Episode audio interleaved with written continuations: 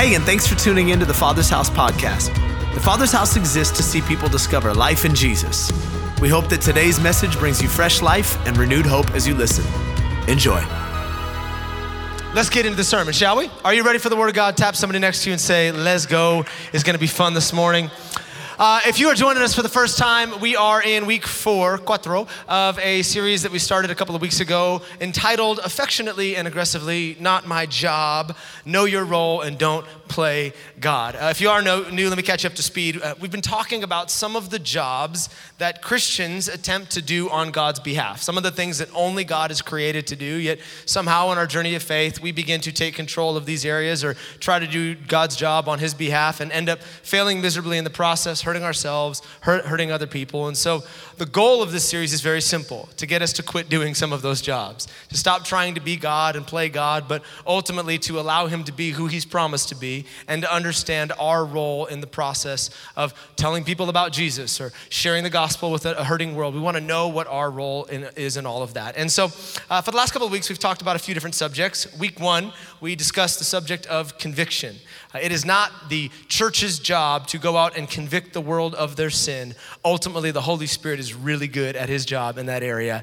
And we determined that our job when it comes to conviction is to drop the rocks and to let love lead us. Because ultimately, all of us are here, all of us who are following Jesus are not here because God aggressively disciplined us into following him, but because he loved us first. And through love, our lives have been transformed. Uh, in week two, we talked about the idea of the fruit of righteousness righteousness and how we are incapable in and of ourselves of producing fruit. Fruit production is not our job, but ultimately our role is to make sure that we have the right environment in our lives so that God can produce fruit. Whether that's the people we're hanging around or uh, the stuff we're watching, the stuff we're listening to, we need to make sure that our lives can cultivate the kind of environment where fruit can be produced. And then last week, we talked about just a really light, friendly subject called vengeance. And uh, we determined that vengeance is ultimately God's job. In fact, there's chapter and verse for that multiple times in Scripture. God says, Vengeance is mine, declares the Lord. And we determine that when we find ourselves desiring revenge or when someone's done something evil to us, that our role, according to Romans chapter 12, is to overcome evil with good, to respond oppositely to the way that people are responding to us. And in so doing, we pour hot coals over the top of their head.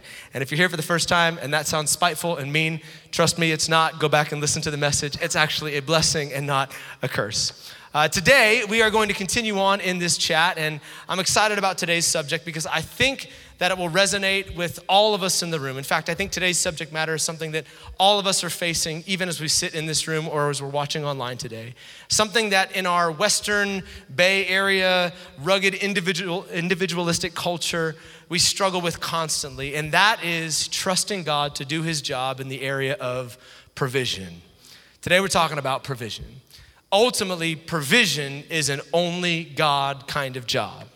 And let me clarify what I mean by that contextually because usually when you say that word in church, when you say provision in this setting, immediately everybody's mind goes to money. In fact, someone's thinking, dang it, I did not want to bring my friend to church on the first week and y'all talk about money. So Fear not, that's not the entirety of the conversation today. Although, perhaps the appropriate application for some of us to this conversation would be to entrust God as our provider, or excuse me, entrust the job of provision, provision to God.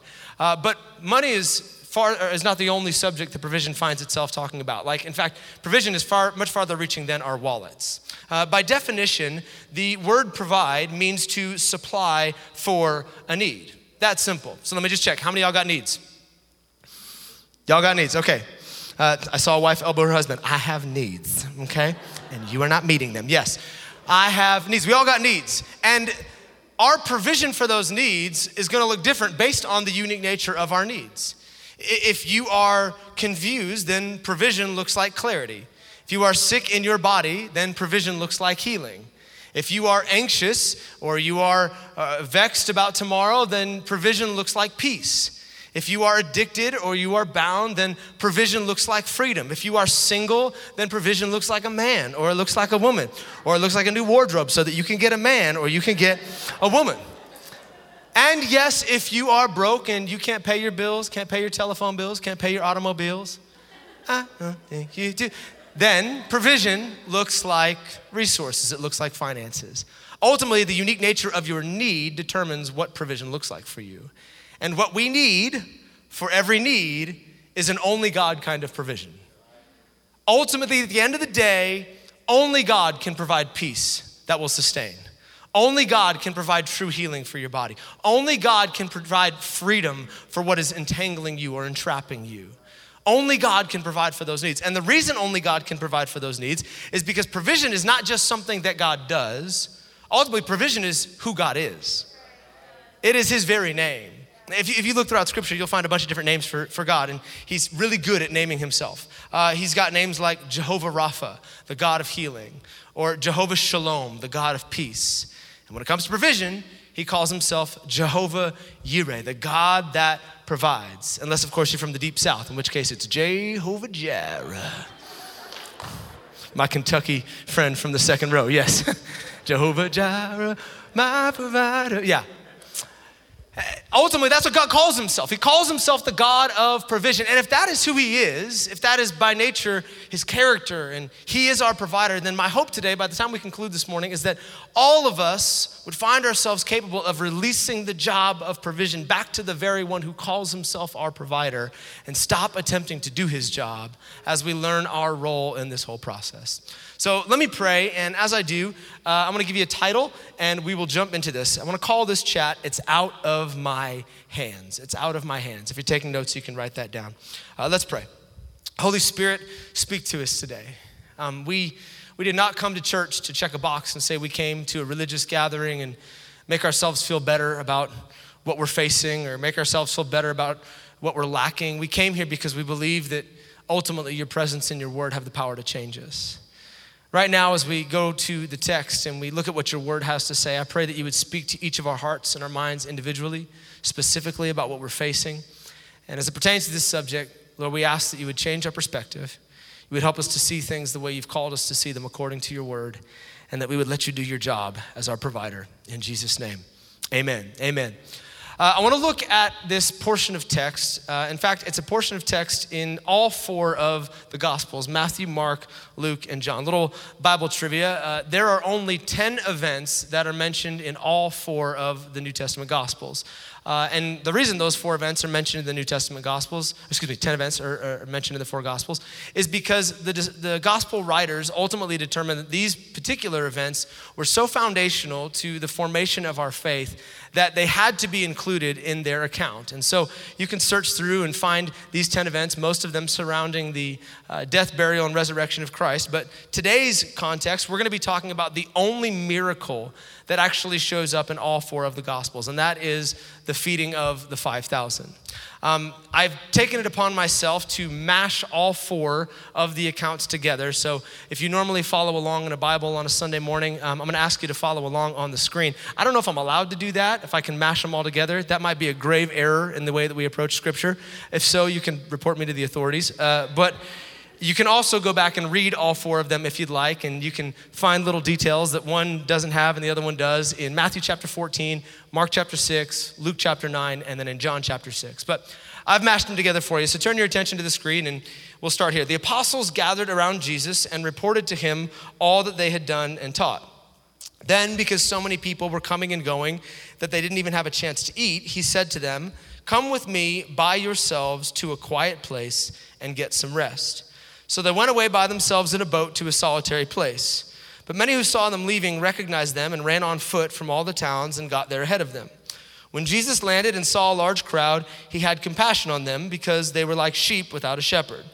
So he began teaching them many things. Late in the afternoon, Jesus came to or his disciples came to him and said, "This is a remote place and it's already very late. Send the crowds away so that they can go to the villages and buy themselves some food."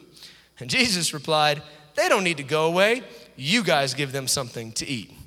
The disciples replied, Sure thing, Jesus. I just scratched off a $10 scratcher and I found millions of dollars, and I am more than happy to provide for all these people's needs. No, the disciples replied, With what? We'd have to work for months to earn enough money to buy food for all of these people. Well, how much bread do you have? Jesus asked. And then Andrew, Simon Peter's brother, spoke up. Well, there's a young boy over here with five loaves and two fish, but what good is that with this huge crowd? Bring him here to me, Jesus said. AKA, jump that kid and steal his lunch. Great job, Jesus. Uh, then he directed the people to sit down on the grass, taking the five loaves and the two fish, and looking up to heaven, he blessed them. Then, breaking the loaves into pieces, he kept giving the bread to the disciples so that they could distribute it to the people. He also divided the fish for everyone to share. They all ate as much as they wanted, and afterward, the disciples picked up 12 doggy bags of leftover bread and fish. A total of 5,000 men and their families were fed. That is an epic story. It is an absolutely incredible story in Scripture. Uh, in fact, based on what Jesus did here, a little side note, I wanted to title this chat, I'm About to Break, in an ode to Linkin Park. Uh, but I was afraid that I would date myself by doing that. So instead, we called it It's Out of My Hands. But I love this story. I feel like every time I read it, it's just, it's one of those stories that comes alive to me in Scripture. Let me just check. How many of you have heard this story before? Okay. Uh, how, how many have heard it more than once? Okay. How many have heard somebody preach on this story before? Okay. How many are not going to raise your hand no matter what I tell? Okay. No, yeah, most of this room has heard this story before. Most of us have heard somebody teach on this story before.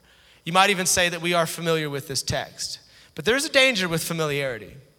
One of the dangers of familiarity is that we can begin to dismiss the fact that God might actually speak something fresh to us from a familiar text.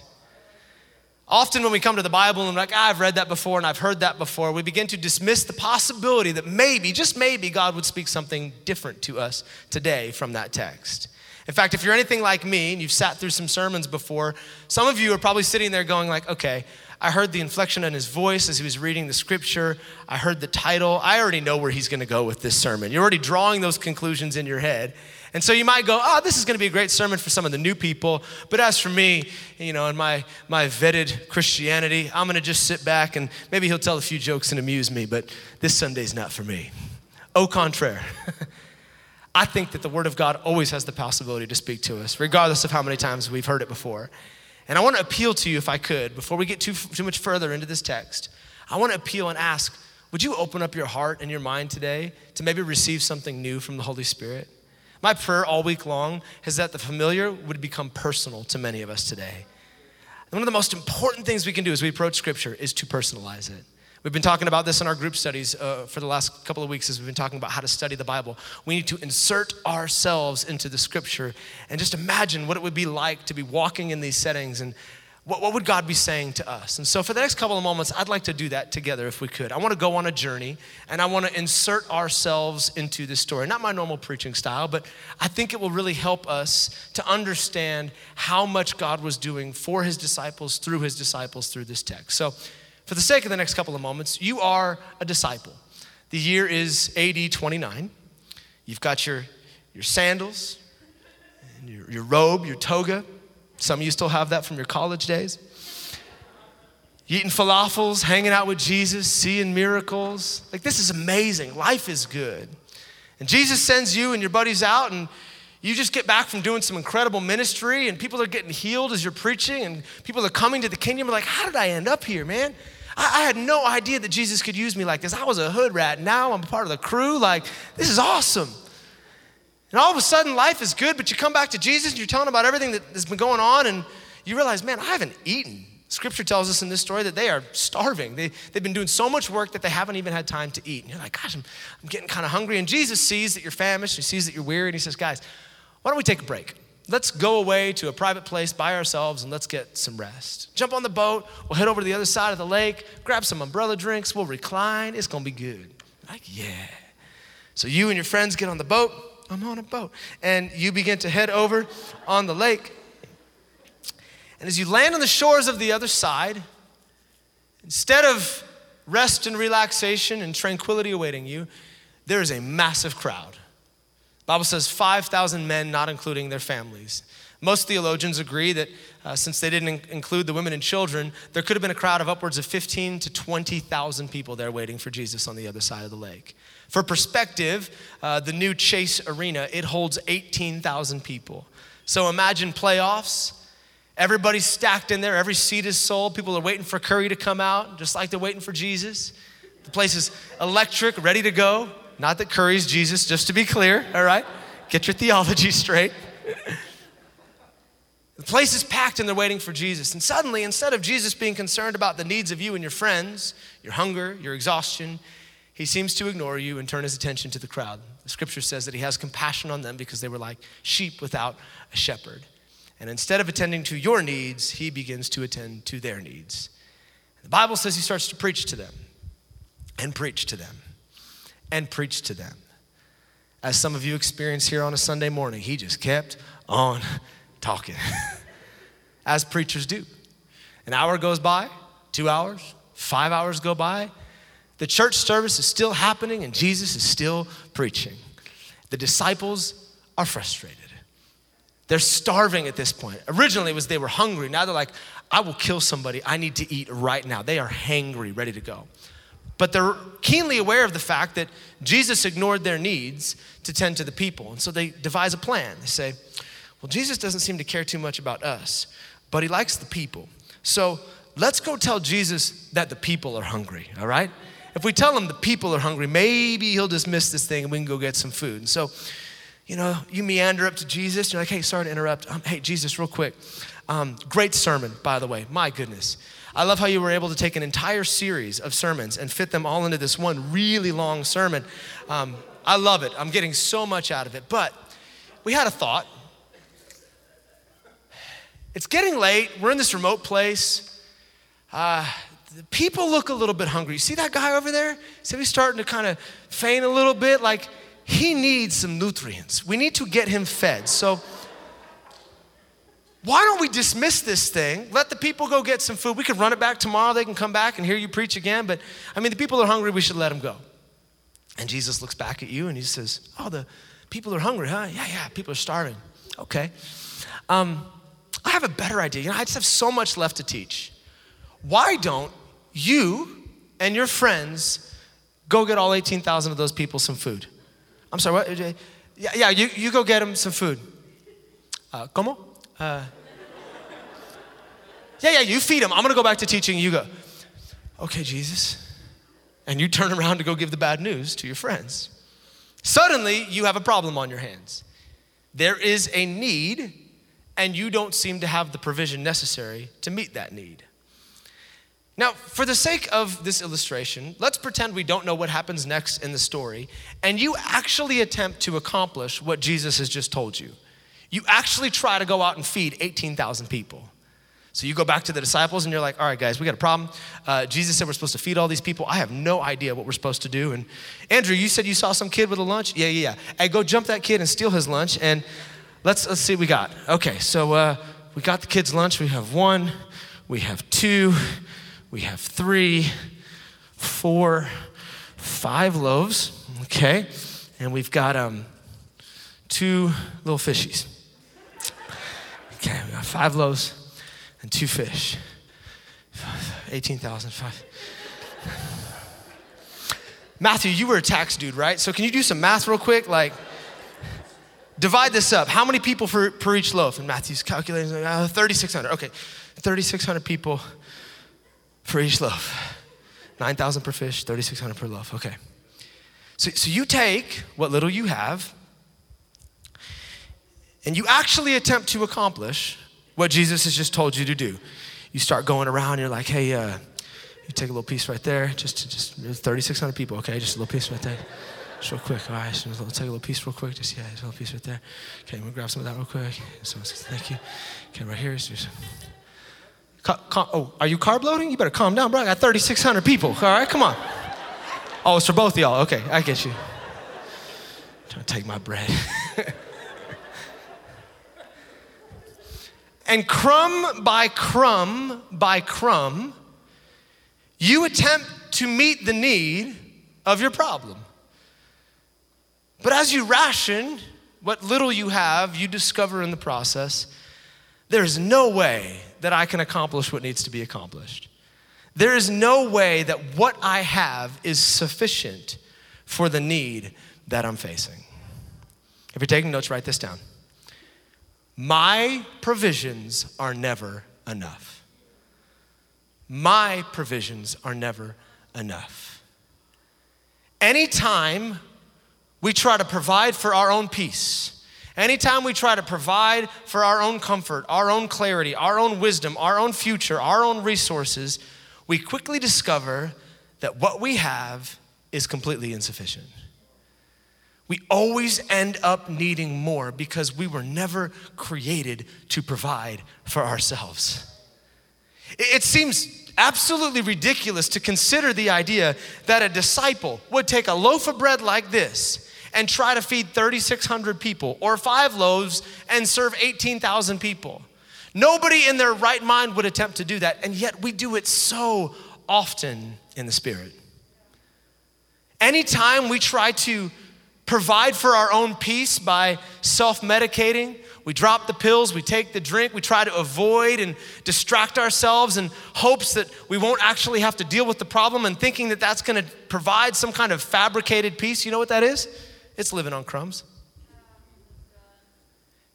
Anytime you try to make it happen for your career, Instead of letting God lead your future and you're like, this is what I'm gonna do, and these are the people I'm gonna mow over to get there, and this is who I'm gonna sweet talk, and this is how I'm gonna work my way to, I'm a self made independent. You're living on crumbs. You're settling for opportunities that are not the God opportunities.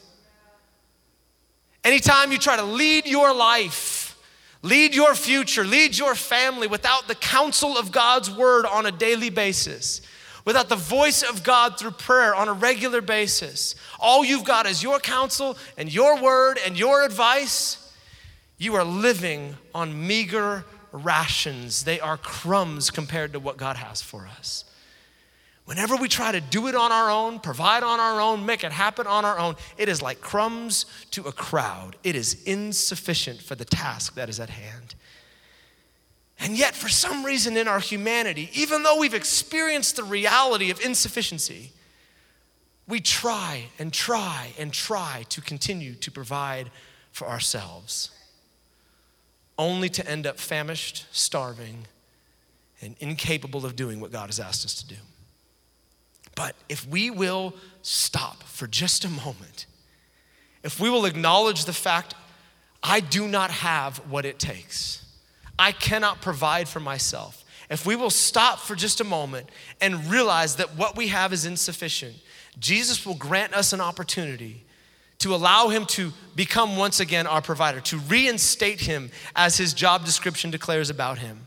And it's the same opportunity he offered to the disciples. When they looked at what they had and said, There is no way that this is going to feed the crowd, he offered something to them. He said, Okay, you got a problem? Bring your problem here to me. Bring your insufficiency to me. Bring your lack to me. Get it out of your hands and place it into my hands. Again, if you're taking notes, write this down. Here's your role as it pertains to provision. It's very simple. You have to hand it over. Hand whatever you have over to God. Get it out of your hands and into His hands. As long as it remains in your hands, the relationship will be lacking, the resources will be lacking, the clarity will be lacking, the wisdom will be lacking. But the moment we come to this place where we acknowledge, ah, I cannot do this any longer, and we hand it over to Him, something significant happens. The disciples brought what they had over to Jesus. They said, Lord, we do not have what it takes. And they handed it over to Him. And what did He do? The Bible says that He blessed it. He held it up to heaven and he prayed a very simple prayer. If any of you watched the Chosen series, which I highly recommend, it's absolutely incredible. You've heard this prayer before. There's nothing magical about the prayer. Jesus held the piece of bread up to heaven and he said, Blessed are you, Lord our God, King of the universe, who brings forth the bread of the earth. And he prayed this very simple Jewish prayer. And then the Bible says that he broke it and he handed it back to the disciples to distribute to the people. Now, if I'm a disciple and Jesus just tells me to take half of what I just gave to him and to go hand it out. I'm like, Are you sure you're done praying? Because this thing looks a little small still, all right? I have even less than I had to begin with.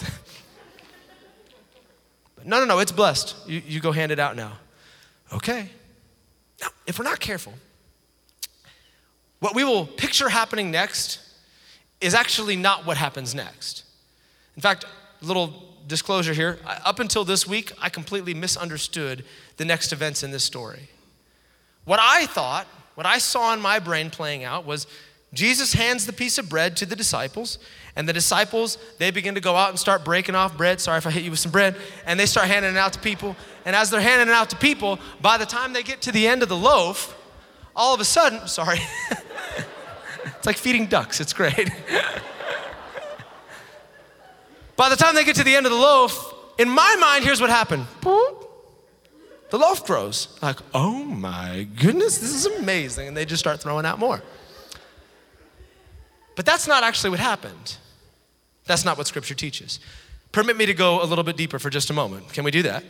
Okay. Verb tense in any language is important, not just in the Greek language, which was affectionately pointed out to me by my friend Carlos last service. But verb tense is very important. If you don't understand the verb tense inside of a sentence, and the structure of that sentence, you can misapply, especially scripture, and think it's saying something that it's not actually saying. And in this case, verb tense is very important.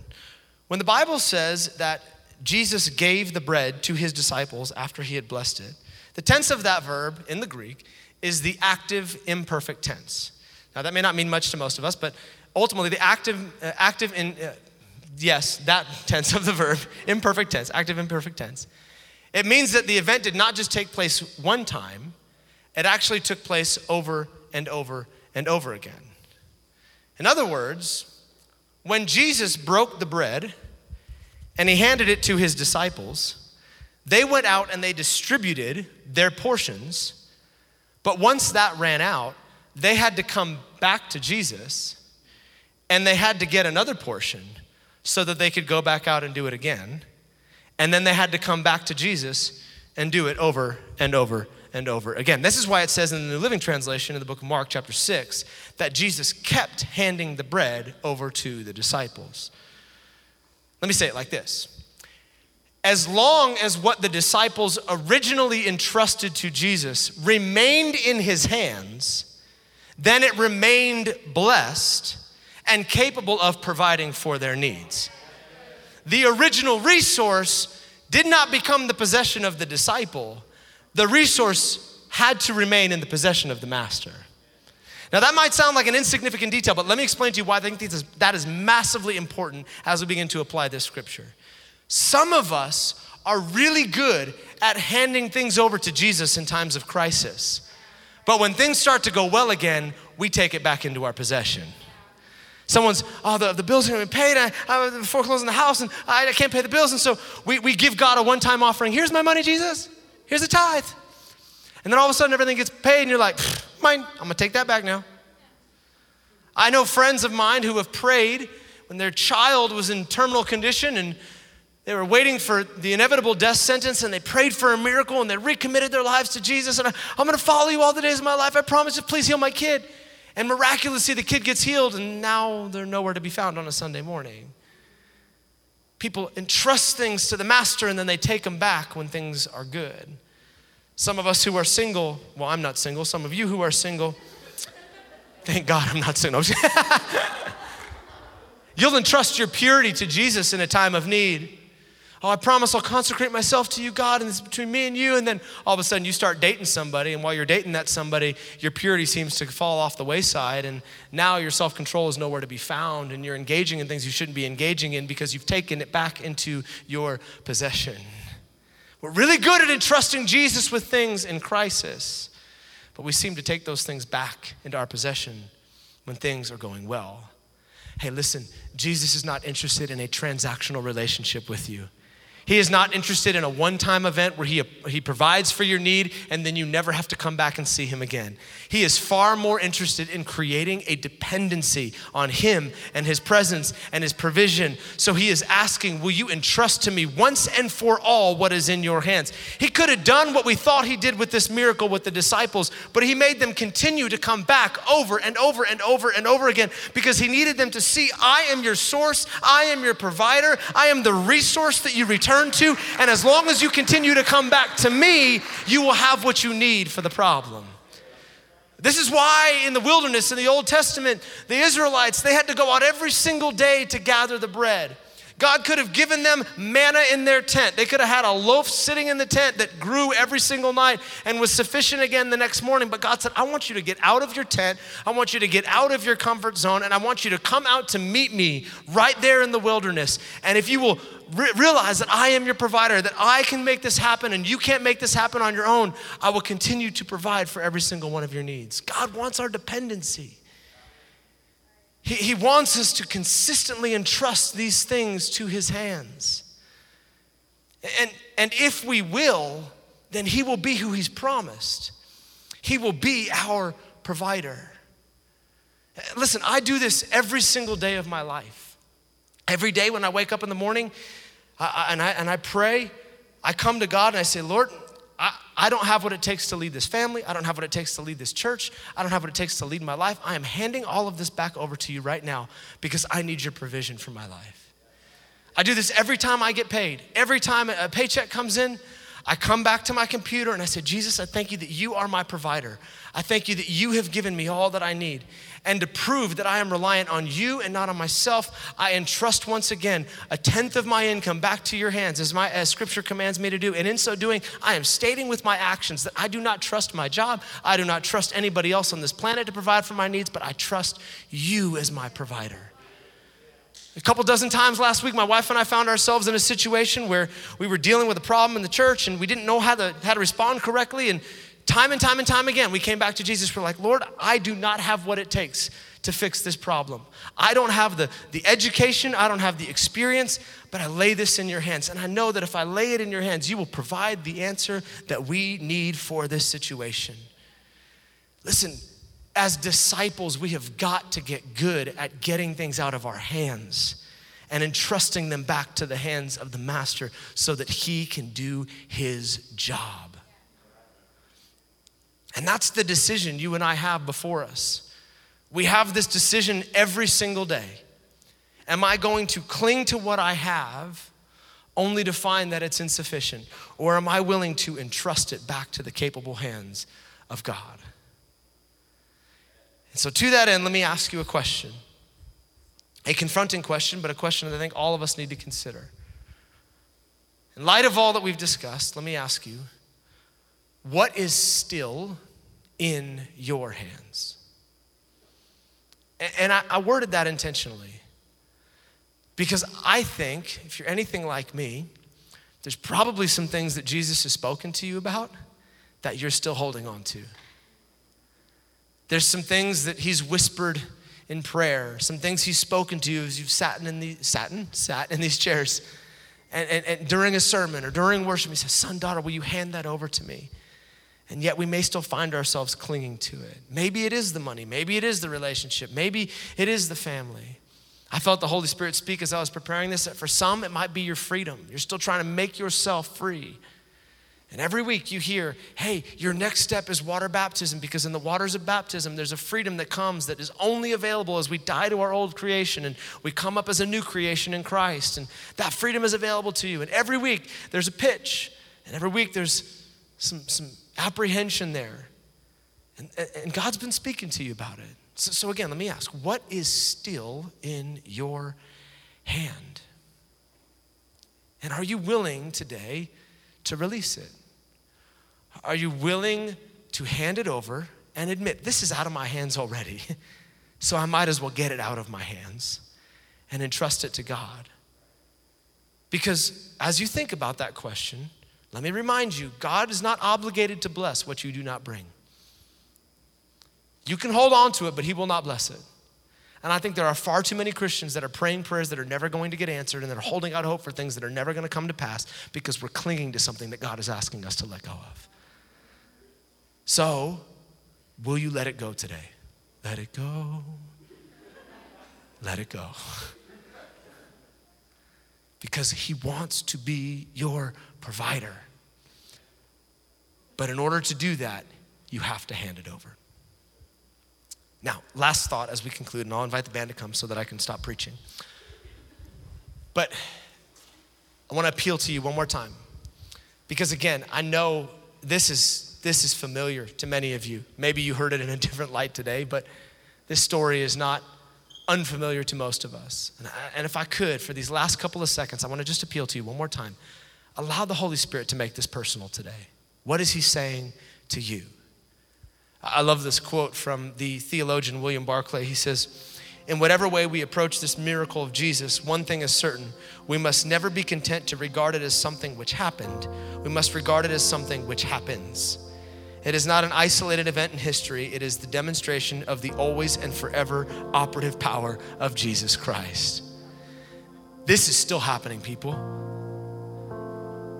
This is still happening every day of your life. Specifically, this is an event that happened that got you here in the first place. Let, let, let, me, let me remind you of perhaps a deeper truth that might get lost in translation with this story. Yeah, while Jesus was, in fact, feeding 18,000 people with some bread and some fish in the Galilean countryside one day, ultimately, this story points to a much greater reality that is very personal to every single one of us here.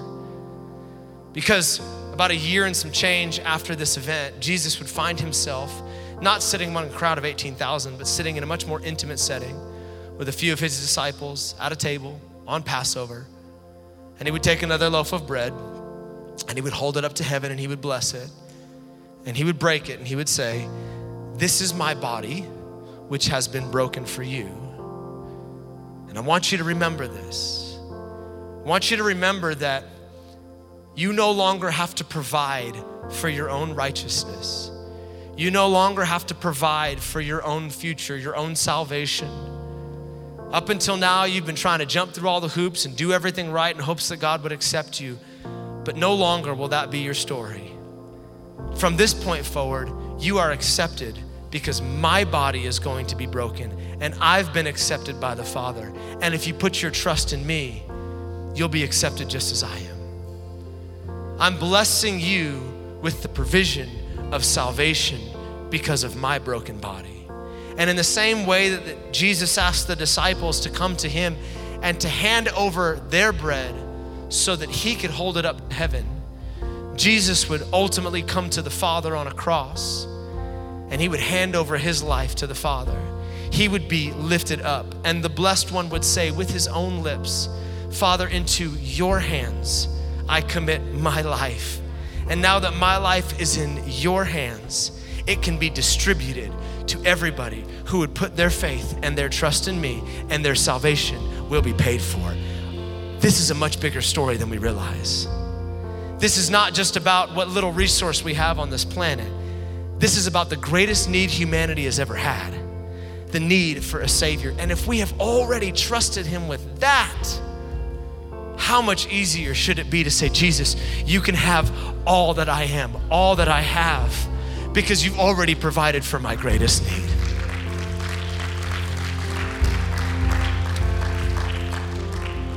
What are you still holding? Are you willing to hand it over today and let Him become Jehovah Jireh, the God that provides? Let me pray for you as we conclude. Would you bow your heads? I want to ask you to do something as we as we finish up here, and I don't want to put anybody on the spot, but I want to I want to take advantage of a holy moment if we could.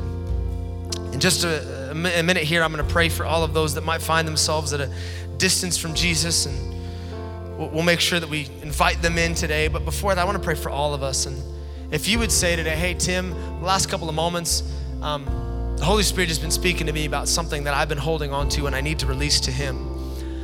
Would you do me a quick favor and just with a physical posture, would you quickly lift both hands up to heaven as a sign of surrendering that to Jesus today? And I want to pray. I want to pray over you as you make that decision. Yeah, lots of us today. Father, would you see every single one of these lifted hands, almost like we're handing something over to you today? And as you receive what we hand over, I thank you in advance that you are going to bless it and you're going to distribute whatever we need to meet our needs. For those that have found themselves in a season where it seems like it's been impossibly difficult to hand this thing over to you, I pray for the strength to come back again and again and again, as the active imperfect tense suggests of the verb, that they would continue to come back to you, Jesus, and they would hand it over to you. Tomorrow morning, when they try to take it back, they're gonna hand it over on Friday, when they try to take it back, they're going to hand it over again because in your hands, we will ultimately have whatever we need. You can put your hands down. One more group of people I want to pray for before we conclude. And that is for those that would say, hey, as you were sharing there at the end about the broken bread and the salvation that's been made available to me, available to me through Jesus, that is my need today. That, that's where, where I'm living. Maybe you've never made a decision to follow Jesus before and to hand your life over to Him. Or maybe you have in the past, but like we talked about earlier, you've grabbed it back and you've tried to take control of your, your life once again, but you know that you need to surrender it to the Savior once again. I want to pray with you before we get out of here. And I'm going to say a very simple prayer. Before I say that, I just want to know who I'm praying with. Could you quickly slip up a hand and look at me as well so that I know who I'm praying with today? Thank you. Got you in the back there. Yeah. Yeah, awesome. Got you. Thank you. Sorry I missed you there. All right, a couple people saying yes to Jesus. I'm going to pray a simple prayer. You just repeat after me in your heart. Jesus, today I give you my life. I hand it over to you. I thank you that you gave your life for mine. I choose to follow you. I believe you are who you say you are. I believe that you came and you died and your body was broken so that my life could be made whole. And I believe that because of you, a way has been made for me to spend an eternity with you. So help me to be your disciple. Help me to walk in your ways. Help me to be fully dependent on you for everything. And as I do, I thank you that when I stand before you in heaven, you're going to look at me and you're going to say, Well done, good and faithful servant. Enter into the joy that has been set before you. I trust you with everything today, and I love you. In Jesus' name, amen. Amen. Come on, can we just thank God for those making that decision today? Real quickly before we get out of here, if. Uh, falling out. If you just prayed that prayer, um, I want to help you take your next step. We are incredibly passionate about that around here. There's a card in one of the seats near you called a Next Steps card. And I know that some of you might be here for the first time and you're like, I already filled one of these out. Please take a moment and fill out another one if you just prayed that prayer. Uh, give us your name, check the box that said, I made a decision to follow Jesus. And at the conclusion, you can take this back to our Connect table, hand it over to them. They are going to give you a free Bible just for, uh, for bringing over the card. But they're also going to tell you about something called First 40. We think the first 40 days of your journey are so, so important. It's where patterns are established and this new life is, is taking rhythm. And we've got some personal coaches around here that want to teach you how to read the Bible, how to pray, what it looks like to take your next steps, how to be in godly community. In fact, your very next step, as we shared earlier, is water baptism. To take that next step and let the old you die and a new you come up out of those waters so that you can walk in freedom. And if you haven't been water baptized, you can check that box on there as well. But really, we just want to help you get started strong on this journey. So please take advantage of that. Also, uh, I know we mentioned at the beginning, if any of you are interested in serving in that kids space, uh, my wife will be over there at the kids area uh, to meet you as well at the conclusion. So why don't we stand to our feet? I'm gonna have our prayer team come this direction. If you can wade your way through all the scraps of bread and you need prayer, come on down this way. We'd love to pray for you. Uh, otherwise, there are donut holes and coffee on the porch. Feel free to linger around and meet somebody. And uh, thank you guys for coming to church. We'll see you Tuesday on Pursuit or next Sunday at church. Have an amazing one. Hey, thanks for taking the time to listen to the Father's House podcast. We hope it helped you wherever you're at in your journey. And listen, we want to pray with you if you're going through something right now that's difficult. You can go to our website, tfh.church, and click on the prayer and praise link and tell us how to join you in prayer. Until next time, be blessed.